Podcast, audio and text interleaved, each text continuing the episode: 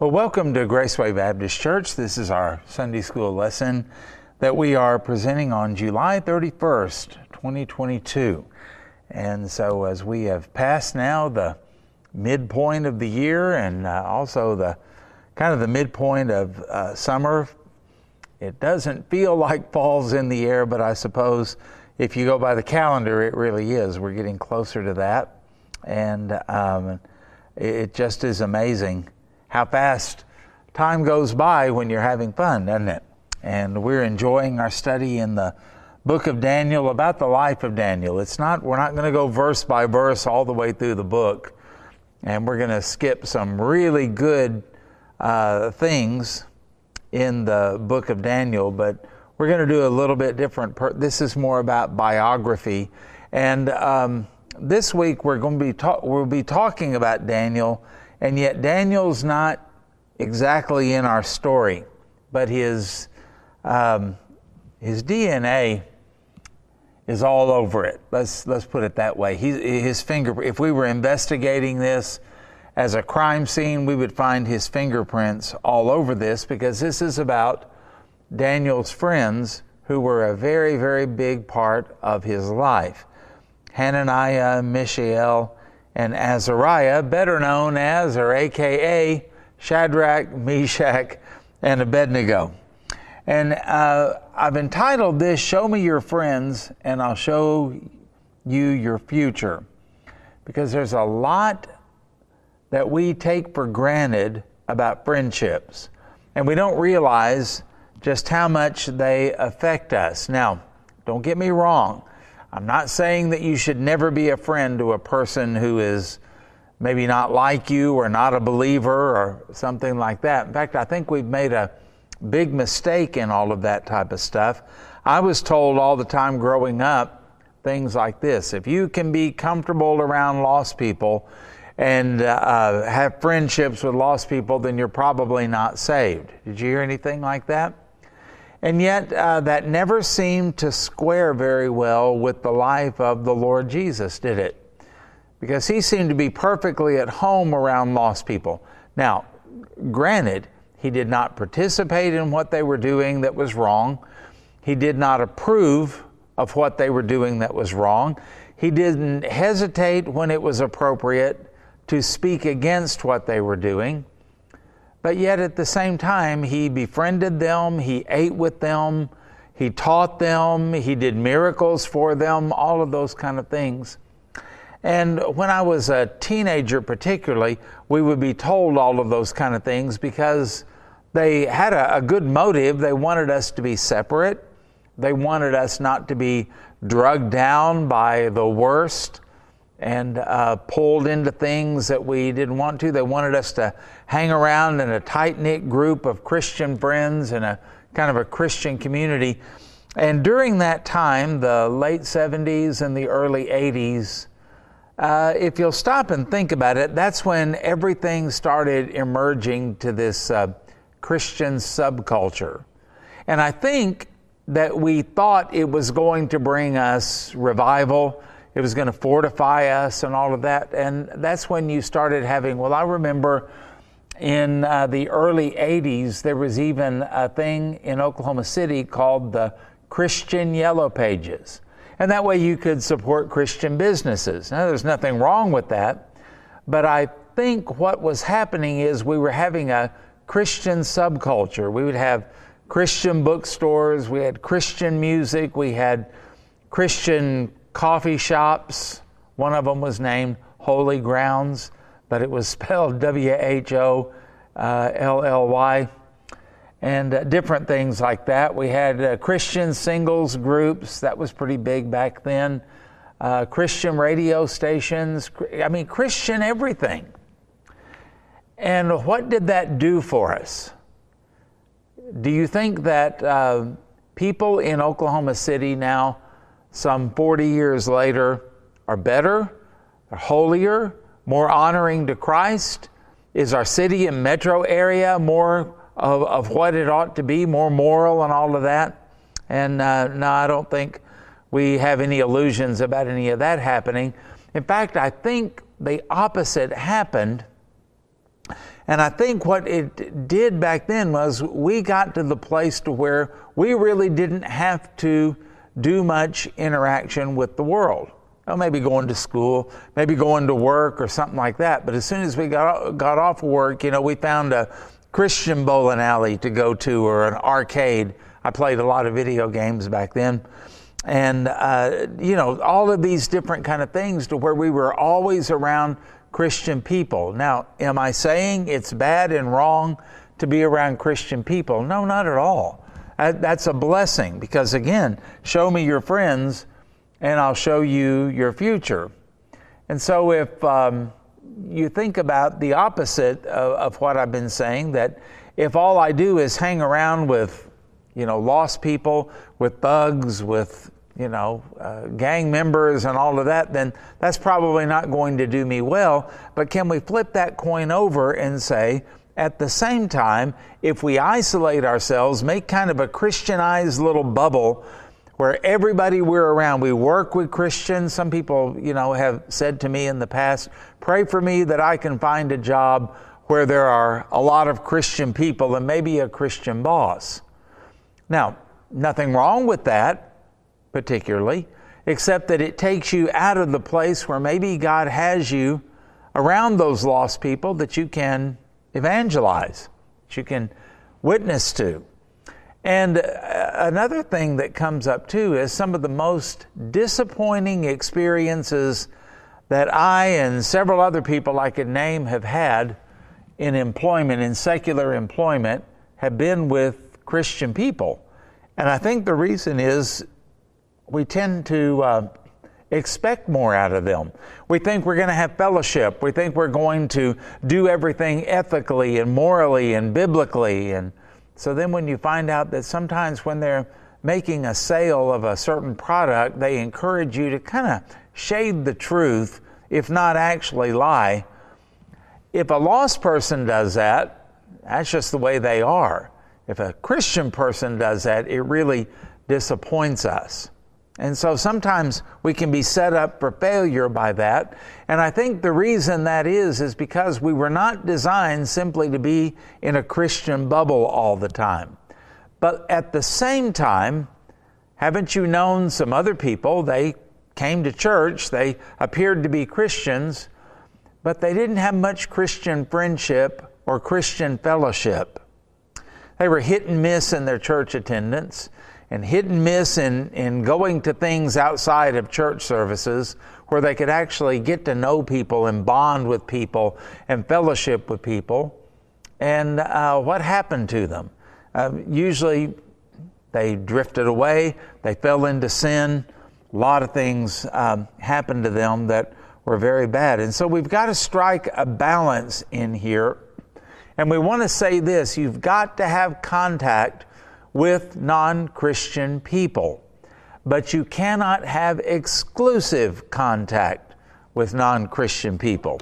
Now, our friends have tremendous influence over us, either for the good or for the bad. And in this case, I think Daniel had a tremendously good influence on um, his three friends, and they had a tremendously good influence on him. One of the things that the Lord used to bring me to Christ was He gave me some new friends. I had been uh, a semester in college and I was that uh, kid who hit the skids when I got there. I didn't have any accountability. I wasn't close to my parents. I didn't know anybody uh, but maybe one or two or three people on campus and they didn't really care how I lived or anything like that. And so during that whole time, I, I just didn't go to church and uh, did things that really bothered my conscience because I knew I wasn't raised that way. And that's what led me to uh, transfer and go to uh, OSU. And I went to OSU not because I, I didn't care about the school, I didn't know anything about the school, but I went there because I had a friend from church and a friend from high school that went there. He's the uh, guy that I, I tell you about every once in a while who has ALS. And through that, uh, transferring there, and through him, I met some friends that had a tremendous impact on my life because they loved the Lord. They were walking with the Lord, and that put that into my life, and they planted a lot of seeds. They weren't perfect, but um, they were, you know, genuinely seeking to honor the Lord. And that was a big turnaround for me. And you may have a testimony that's uh, very similar to that. And so, um, on one hand, when you hear people say, and I'm sure Isaac hears this kind of stuff a lot, well, my son or daughter or my grandson or granddaughter, they're just really great kids. They're just hanging around with the wrong people. Well, yes and no. Yes and no. I mean, they know better and they're probably doing what they want to do and following their heart when they do that, kind of like I did.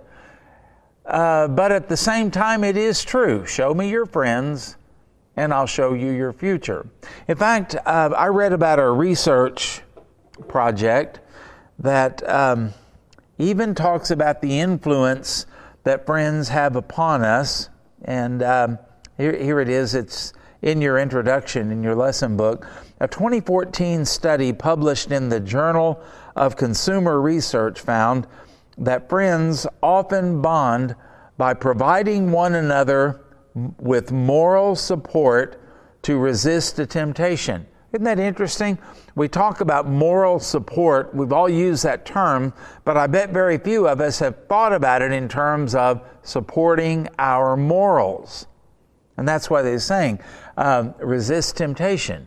So if my temptation is, um, you know, to go out and get drunk, then probably if I can hang around people who don't drink, that's going to have an influence on my life and help me to resist temptation. If I am uh, involved in fornication and adultery and that type of thing, if I hang around people who do that, laugh about it, and think it's cool, that's probably not going to help me a whole lot. But if I hang around other people who don't do that, I'm going to find some strength in that moral moral support. In other words, now he goes on to say, however, friends also commonly conspire together to enjoy indulgences. See what, see what we're saying? That if I have a propensity toward a certain sin and I hang out with people who are comfortable with that sin, enjoy that sin, uh, they're probably going to help me to commit that sin, not get away from it, right? So, either way, they can help you avoid temptation or they can help you uh, get involved in it. Uh, it goes on to say research has discovered that when it comes to resisting temptations, and then they say, well, it's kind of funny to me, but it's true, like eating chocolate, sometimes friends were more likely to become partners in crime as they decided to indulge together. Okay? In other words, birds of a feather what do they do? They flock together. Now, Daniel's friends were a reflection of Daniel. And when we find them at the fiery furnace standing up against Nebuchadnezzar, they did that just like Daniel would have done. I don't know where Daniel was, but they didn't really need him, but he had had an impact on them. And uh, they evidently had an impact on him because when he needed to interpret Nebuchadnezzar's dream, what did he do? He included them in the uh, whole scenario. And so uh, th- they were together, they were tight, they were a team in all of this. So when we think about this, we'll make our points and then read our scripture. And so uh, let's do that. And first of all, let's talk about Daniel's friends were devoted. Daniel's friends were devoted. Do you have friends that are devoted to the Lord, that are devoted to the right to right things? And it says in uh, verse 8. It says, Therefore, at that time, certain Chaldeans came forward and accused the Jews. And they spoke and said to King Nebuchadnezzar, O king, live forever. You, O king, have made a decree that everyone who hears the sound of the horn, flute, harp, lyre, and psaltery in symphony with all kinds of music shall fall down and worship the gold image. Boy, talk about peer pressure. Everybody is called in to do that. A big group, big group. And everybody is going to do that. But verse 11 says, And whoever does not fall down and worship shall be cast in the midst of the burning fiery furnace. There are certain Jews whom you have set over the affairs of the province of Babylon Shadrach, Meshach, and Abednego. And these men, O king, have not paid due regard to you. They do not serve your gods or worship the gold image that you have set up.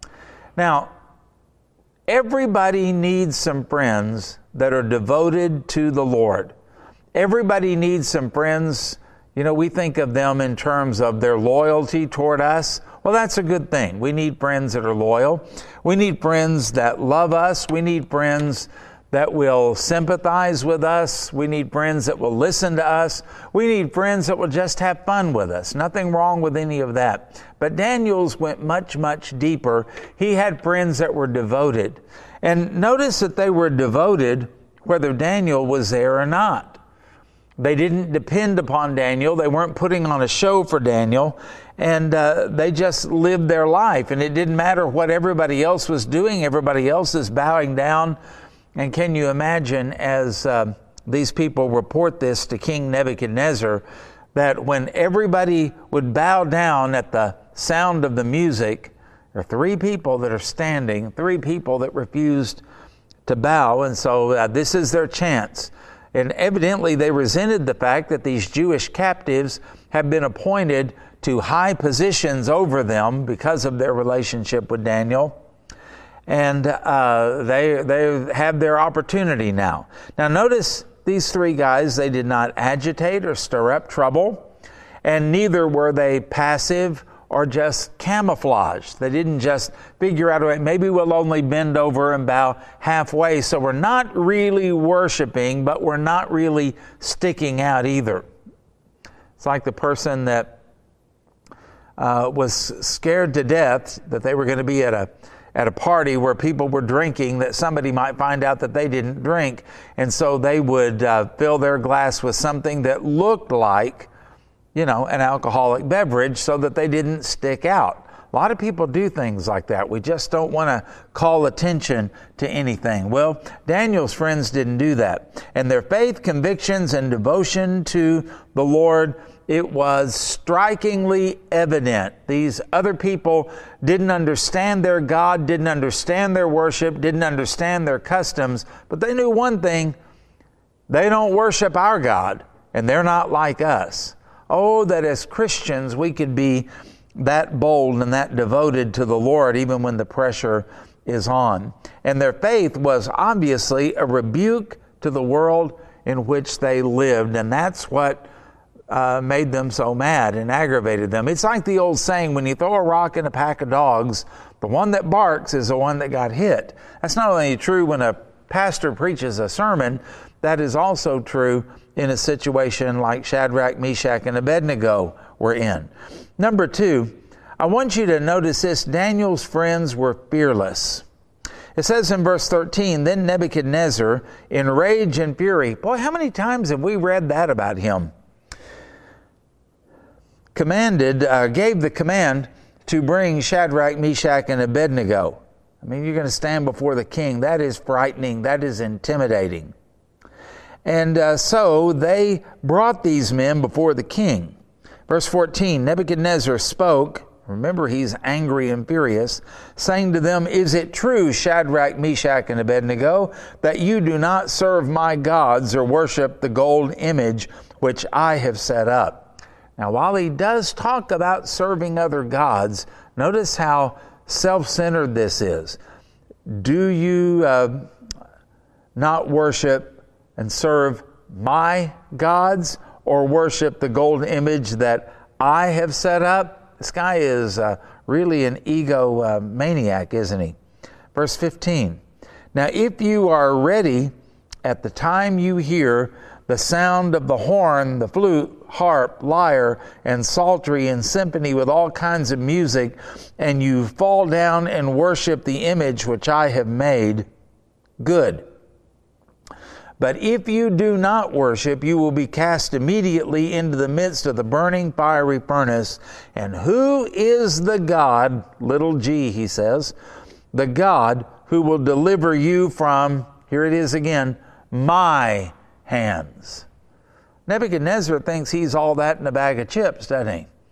And again, remember, we've made this every week. Nebuchadnezzar is under the impression that because he defeated Judah and because he took the articles out of the temple and because he took the brightest and the best captive and brought them to Babylon, that he was greater than the God of Judah.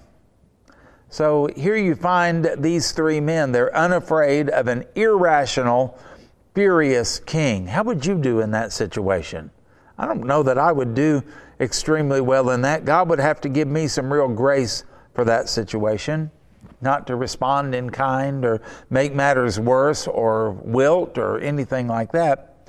Also, notice that they were unafraid of the way the king made it personal. We talked about that. My gods, the image that I have set up. This is not just a defiance of some religion some impersonal religion or an impersonal God. This is not just a, you know, worship the God of your choice type thing. This is, the king said, this is my image and these are my gods. And if you don't worship them, then I am going to take it personal and you're going to pay.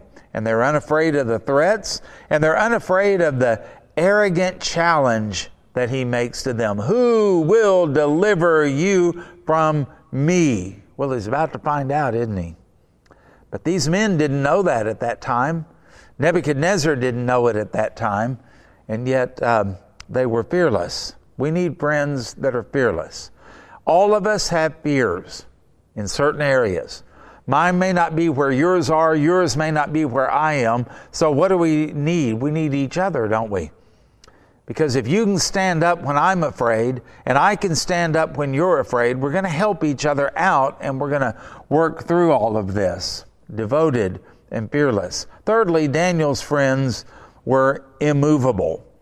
You know, you don't need friends that are off and on, do you? Now, you probably should be a friend to those kind of people because you don't want to be like them. There's something to be said for loyalty. But boy, it does get old when you have these people that when they need you, they sure are in contact with you. Then all of a sudden you notice you don't hear from them, you don't see them. Nothing's really happening because they don't really have need of you right at that moment. And sometimes you may, I've got some friends like this that I call them, I text them, I reach out to them, and they may or may not respond. But then all of a sudden, when they need something, all of a sudden, when there's a problem in their life, here they come you know, um, might interest you to know I've got some people that no longer come to our church, and yet they contact me regularly for advice or whenever they're having a problem. They don't really want to worship with us, not interested in anything like that, and yet they talk about what a great friend I am and how I help them so much. And uh, I don't really consider that to be a great friendship. Do you? And yet, Daniel's friends were not like that. These were guys that were immovable, they were just constant in his life and in their walk with the Lord. Let's look at verse 16 through 18. Shadrach, Meshach, and Abednego answered and said to the king, O Nebuchadnezzar, we have no need to answer you in this matter. In other words, toot your horns all you want to. Nothing's going to change. We don't have to have a second chance here. There is no need to answer you in this matter. 17. If that is the case, our God, whom we serve, is able to deliver us from the burning fiery furnace, and he will deliver us from your hand, O king. One way or another, you're not going to control us, is what they're saying. Can you imagine that kind of faith? One way or another. If we die in the furnace, we're done with you. If he delivers us from your hand, we're done with you and you'll see who our God is. But look at verse 18. But if not, let it be known to you, O king, that we do not serve your gods, nor will we worship the gold image which you have set up. No need to answer. No need to give me a second chance. That's what he offered him. What they were saying was, nothing's changed. And they were willing to suffer the consequences.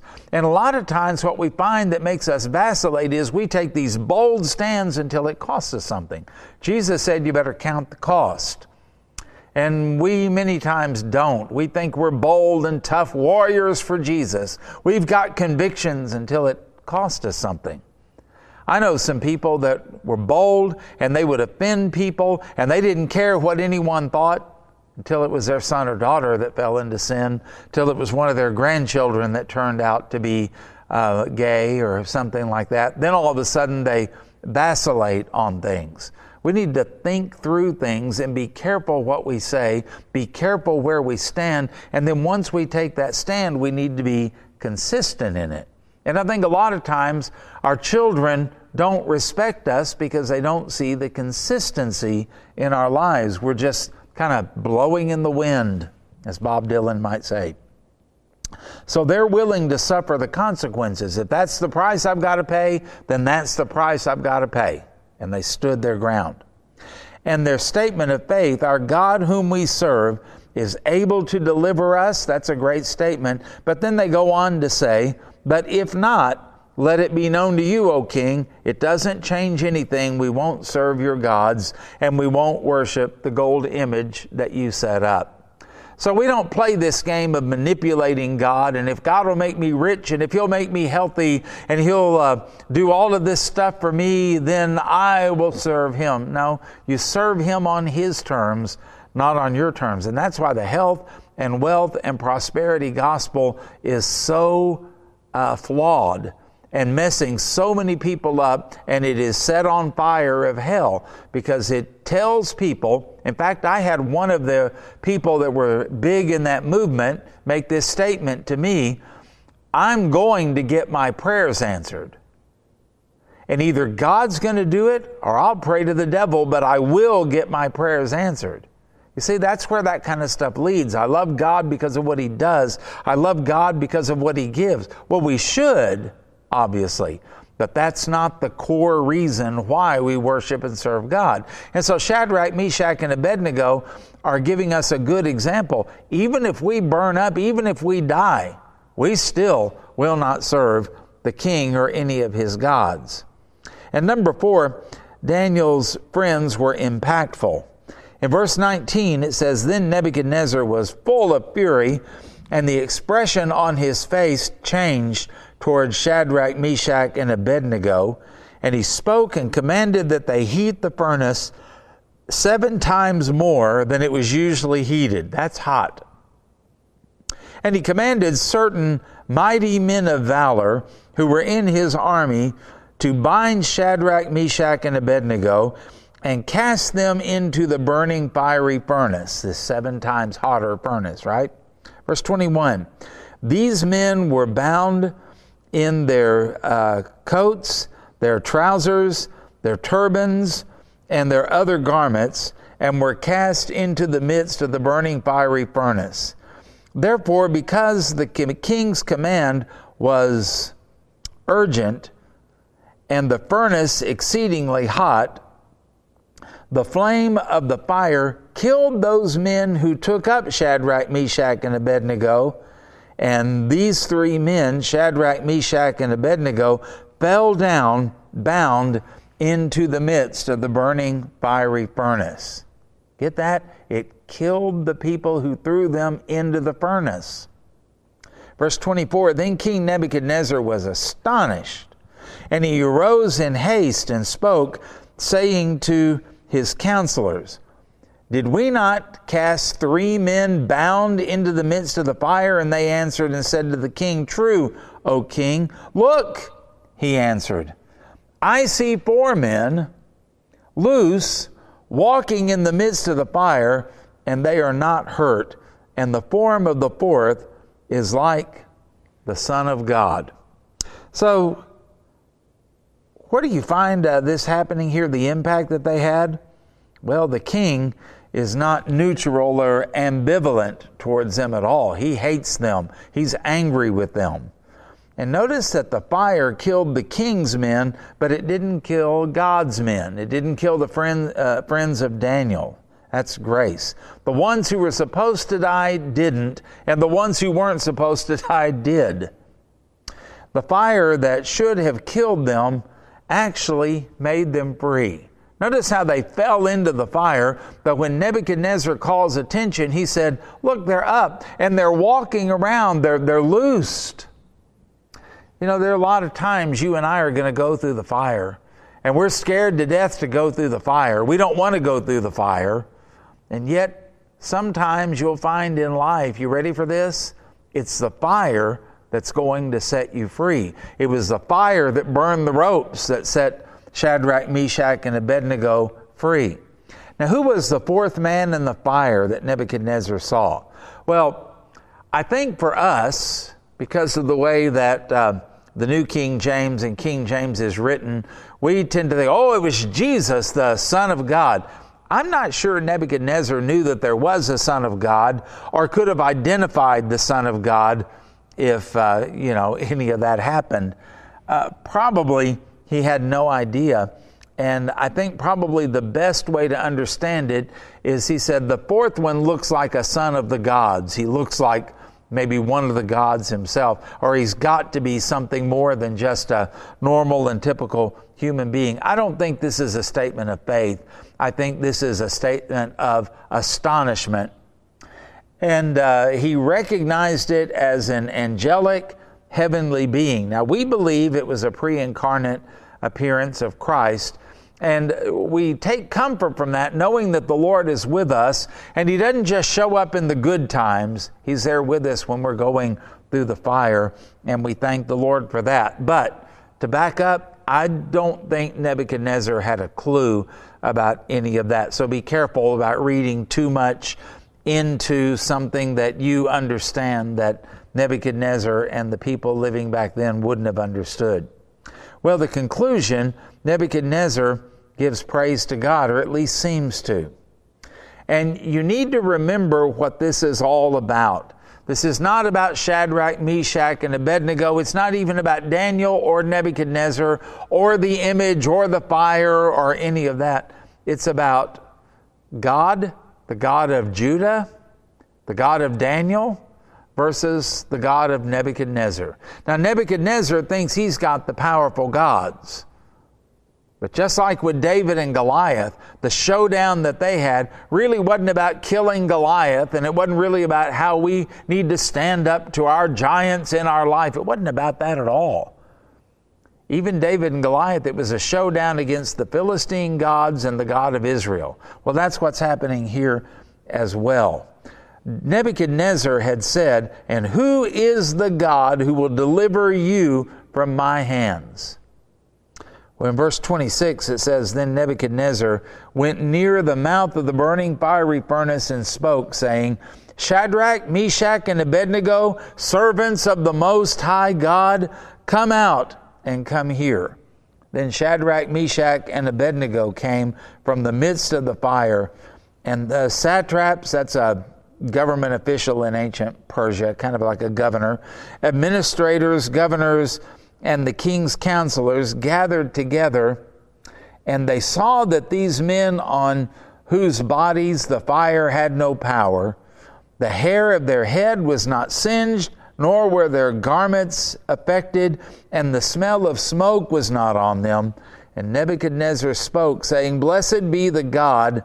Notice he's not saying my God, but the God of Shadrach, Meshach, and Abednego, who sent his angel and delivered his servants who trusted him, and they have uh, frustrated the king's word and yielded their bodies that they would not serve nor worship any God except their God. Therefore, I make a decree that any people, nation, or language which speaks anything amiss against the God of Shadrach, Meshach, and Abednego shall be cut in pieces and their houses shall be made an ash heap. Sounds like what he was going to do to the wise men earlier, because there is no other God who can deliver like this.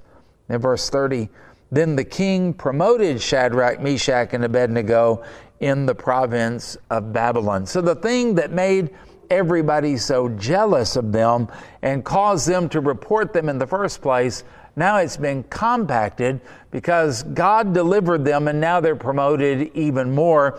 And Nebuchadnezzar and his gods, well, I would say that Nebuchadnezzar is not saved because he still calls him the God of Shadrach, Meshach, and Abednego.